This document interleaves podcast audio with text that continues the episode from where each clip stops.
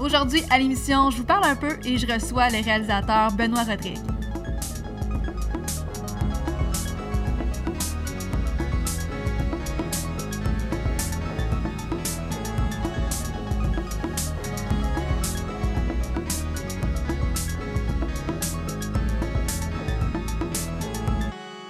Salut la gang, bienvenue à Fred pour emporter. J'étais bien occupée cette semaine, mais je voulais quand même prendre le temps de venir vous dire un petit coucou aujourd'hui, en ce jour de Saint-Valentin. On a eu des beaux invités la semaine dernière et il y a des grosses surprises qui s'en viennent dans les prochaines semaines. Je suis bien excitée.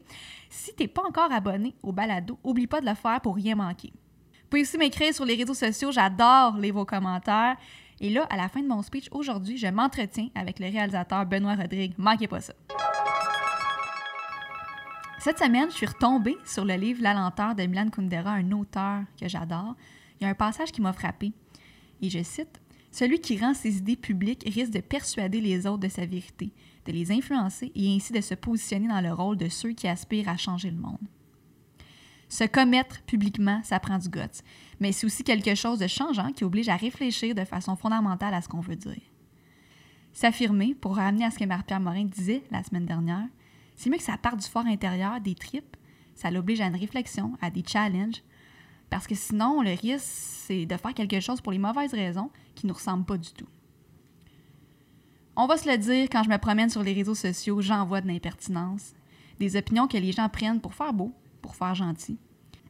C'est facile de se coller les badges du féminisme, du véganisme, de la sauvegarde de la planète, du partage, de l'inclusion, de la défense de la diversité, ça fait beau d'avoir tous ces badges, les coups sur ton manteau, tout le monde les voit, cute, bravo.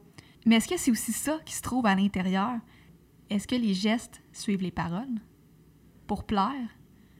Au fond, c'est facile plaire. Et pourtant, en 2020, c'est devenu pour certains un besoin vital, on dirait.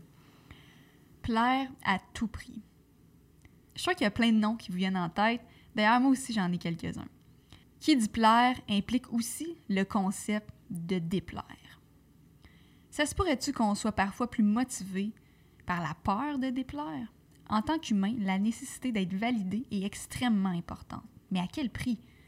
Être validé lorsqu'on se colle à des idées ou des valeurs qui nous sont étrangères, c'est pas être honnête envers nous-mêmes.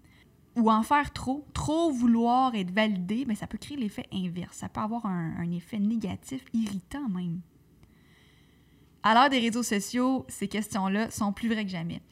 Il y a une époque, la validation, ça passait d'abord par la famille immédiate, les amis, les voisins, les gens du village. Aujourd'hui, le village est planétaire. Le désir de validation, est sans fin. Une course aux likes, aux abonnements, sans fin. Une chose est sûre, plus on monte, plus on risque de déplaire. Parce que plaire à 7 milliards d'humains sur Terre, on peut s'entendre que c'est littéralement impossible. Il y aura toujours quelqu'un pour te juger, te trouver un défaut, pour haïr un trait de ta personnalité. Le monde est varié, puis c'est comme ça qu'on l'aime. Et déplaire, là, c'est-tu si grave que ça? Choquer, brusquer. En vieillissant, c'est vrai qu'on se colle de plus en plus à ceux qui nous aiment, tu sais, qui ont notre bac dans toutes les situations. Ce faisant, on fait le ménage. Ça vous est sûrement déjà arrivé de faire du ménage dans vos amis Facebook, dans vos amis Instagram, parce qu'au fond, peut-être que c'était pas des si grands amis que ça. Même principe pour la vie en tant que telle, il faut parfois faire le ménage. C'est difficile, mais ça se fait. Un ami qui est choqué, brusqué, si ce que vous êtes lui déplaît, ben, peut-être que cet ami-là, c'était pas nécessairement le bon. Les grandes évolutions dans le monde, ça s'est pas passé autour de consensus. Ça me ramène à Kundera. Les Gandhi, les Einstein, les Oprah Winfrey de ce monde, et si eux, ils avaient eu peur de déplaire, on connaîtrait même pas leur nom aujourd'hui. Accepter de déplaire, c'est pas facile, mais c'est probablement le premier pas vers l'acceptation de soi. Pensez à ça.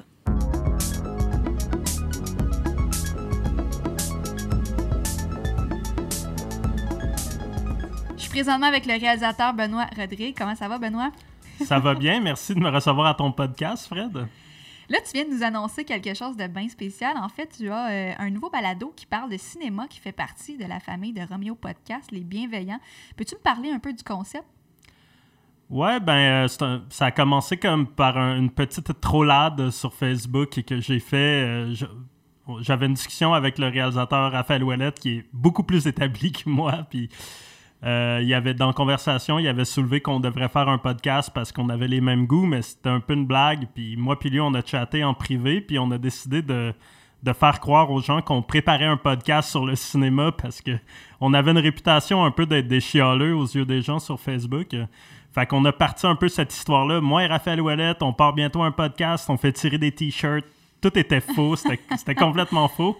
Puis le lendemain, j'ai reçu un message de Mathieu, que j'ai pas parlé peut-être un an ou deux. On s'était connus à l'époque, qui est le producteur de Fred pour emporter et des bienveillants. Finalement, on s'est parlé. Il a réussi à me convaincre. Au début, j'étais comme, tu sais, vu qu'on est réalisateur, moi puis Raphaël, il y a comme un truc de protéger nos affaires puis de contrôler un peu. Puis euh, finalement, il a su nous convaincre parce qu'il fait, il présente vraiment bien les choses. Mathieu il réussit à convaincre les gens.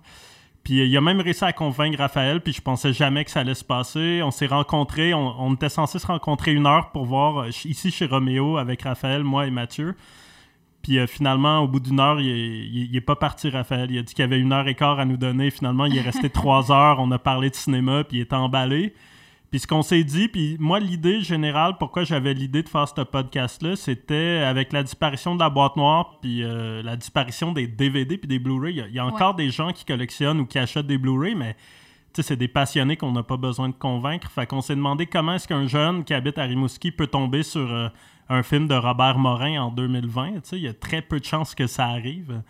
Fait qu'on on a fait le podcast en sachant que ça s'adressait un peu à l'industrie, euh, aux mhm. gens qui aiment le cinéma, aux cinéphiles, vu que c'est un peu notre background, mais toujours dans l'espoir de peut-être euh, tomber, que des jeunes tombent sur ce podcast-là, puis comme moi et Raphaël, on a découvert le cinéma par accident, comme vous pouvez voir dans le premier épisode des Bienveillants, qui est déjà en ligne, où on raconte... Déjà en ligne, exact. Ouais, qui, qui raconte un peu notre parcours de comment on a découvert le cinéma, puis que la passion s'est transformée un peu en travail, puis en, développer des projets de films, puis réaliser. C'est cool parce que cette semaine, j'avais justement une discussion sur euh, pousser le cinéma québécois. C'est tellement cool, c'est beau, puis il faut le pousser, il faut qu'on soit fier de ça. Est-ce que ça traite juste de cinéma québécois ou de cinéma tout confondu? Techniquement, ça parle pas tant de cinéma québécois, mais tous nos invités sont des cinéastes québécois. Donc, on parle de leur œuvre, mais on parle beaucoup de leur influence, on parle beaucoup de l'histoire du cinéma, comme les grands classiques du cinéma. Mais tu sais, les grands classiques pour nous, ça se peut que ça soit des films que les gens aient jamais entendu parler. Mais on parle un peu de cinéma québécois, ouais, c'est certain, dans les influences. Puis... Mhm. Et là, toi et Raphaël, ben, vous êtes tous, les deux euh, réalisateurs. Est-ce que c'est difficile d'aborder le cinéma euh, d'un point de vue critique dans l'industrie? Ben, on fait, on n'aborde pas le cinéma d'un point de vue critique. En fait, on, on parle de cinéma puis on parle de ce qu'on aime. Puis, tu sais, on invite juste des gens dont on admire déjà l'œuvre. Fait que les gens qui viennent, on parle de, leur œuvre avec eux. Donc, il y a des gars comme euh, FM Le Sieur, François Maurice, qui est un gars qui fait de la musique de film euh, populaire, puis tout. Il est venu, euh, il a pas tant parlé de la musique de film qu'il a faite pendant l'épisode qui va sortir dans, un mois ou deux, j'imagine, un peu plus tard. Mais on a juste parlé de cinéma pendant une heure, mais avec passion. On n'était pas on n'est pas dans l'actualité, on n'a pas été voir les derniers films qui sont sortis, on, on s'impose rien, on essaie de faire des podcasts qui vont pouvoir être écoutés dans cinq ans, puis qui vont être en contexte encore, tu sais, qu'il n'y aura pas de... Donc, on peut apprendre des choses, fait que ça peut nous éduquer justement sur l'industrie euh, du cinéma, en gros, si je peux résumer ça comme ça. On, on, s'est donné aucun devoir d'éducation dans ce podcast-là. On veut juste que ça soit bon, on veut se faire du fun, puis on veut que les gens embarquent dans notre trip. Mais on n'est pas en train de d'énumérer euh, l'histoire du cinéma ou de faire un exposé du tout. on parle de, on peut même philosopher sur le cinéma, puis c'est un peu dans cet angle-là, plus qu'on traite. Et la fréquence à laquelle ça sort? On va sortir un podcast par semaine à partir de maintenant. Il y en a déjà deux de sorties au moment où on se parle. Hein. Cool. Euh, donc, les bienveillants sur toutes les plateformes. Spotify, iTunes, aussi sur Google pour ceux qui ont euh, des Android. Le premier Et sur Balado Québec. Balado Québec, excellent. Euh, donc, comme tu viens de dire, le premier épisode déjà en ligne. En finissant, Benoît, c'est la Saint-Valentin en passant. Euh, bonne Saint-Valentin. Et euh, as-tu un film pour moi à me suggérer que je pourrais me taper ce week-end d'amour, euh, comédie sentimentale, je sais pas, quelque chose qui me fait sourire? Ouais, Pride and Prejudice de Joe Wright de 2005 avec Keira Knightley dans le rôle principal. C'est un film un peu féministe euh, sur une histoire d'amour improbable. c'est un film d'époque aussi, c'est vraiment touchant parce que je suis à la recherche en fait de films d'amour qui finissent bien parce que tous mes films d'amour préférés finissent très mal. Puis euh, sérieusement, ça m'affecte quand le film est fini. Comme pour les gens qui ont, qui ont vu, euh, je, je veux pas faire du spoiler alert, mais deux de mes films d'amour préférés, c'est La vie d'Adèle puis Call Me by Your Name. Mm-hmm.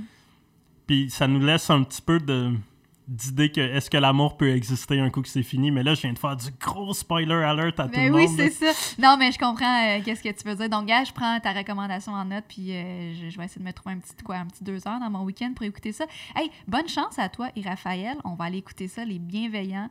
Euh, puis nous, ben, on se reparle très bientôt. À bientôt. Merci beaucoup, Fred.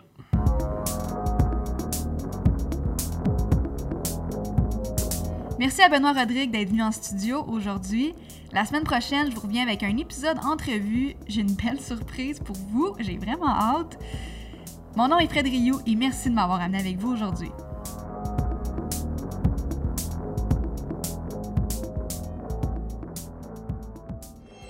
Une production Roméo.